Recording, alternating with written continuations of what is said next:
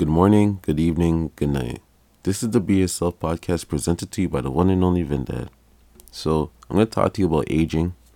And people forget they should be thankful of aging. There's people, there's babies that are born and get a gust of the air and die.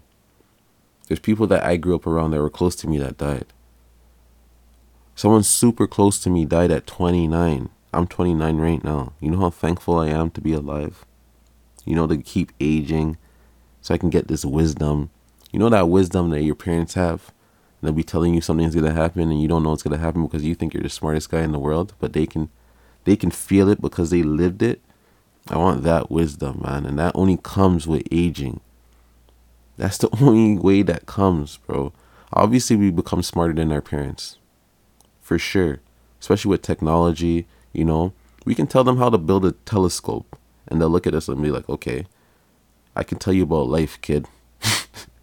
That's serious, man. Wisdom. Don't be afraid of aging. Don't make people make fun of you.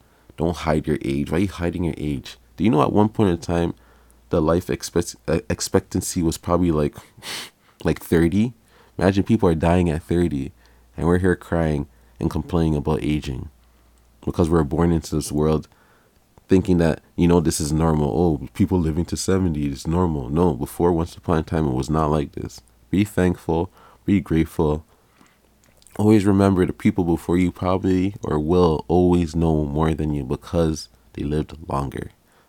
Someone that's 56 can tell a lot to someone that's 30 if they're willing to listen. Yes, there's a lot of people that talk a bunch of tomfoolery, but there is some wisdom that they do hold within them.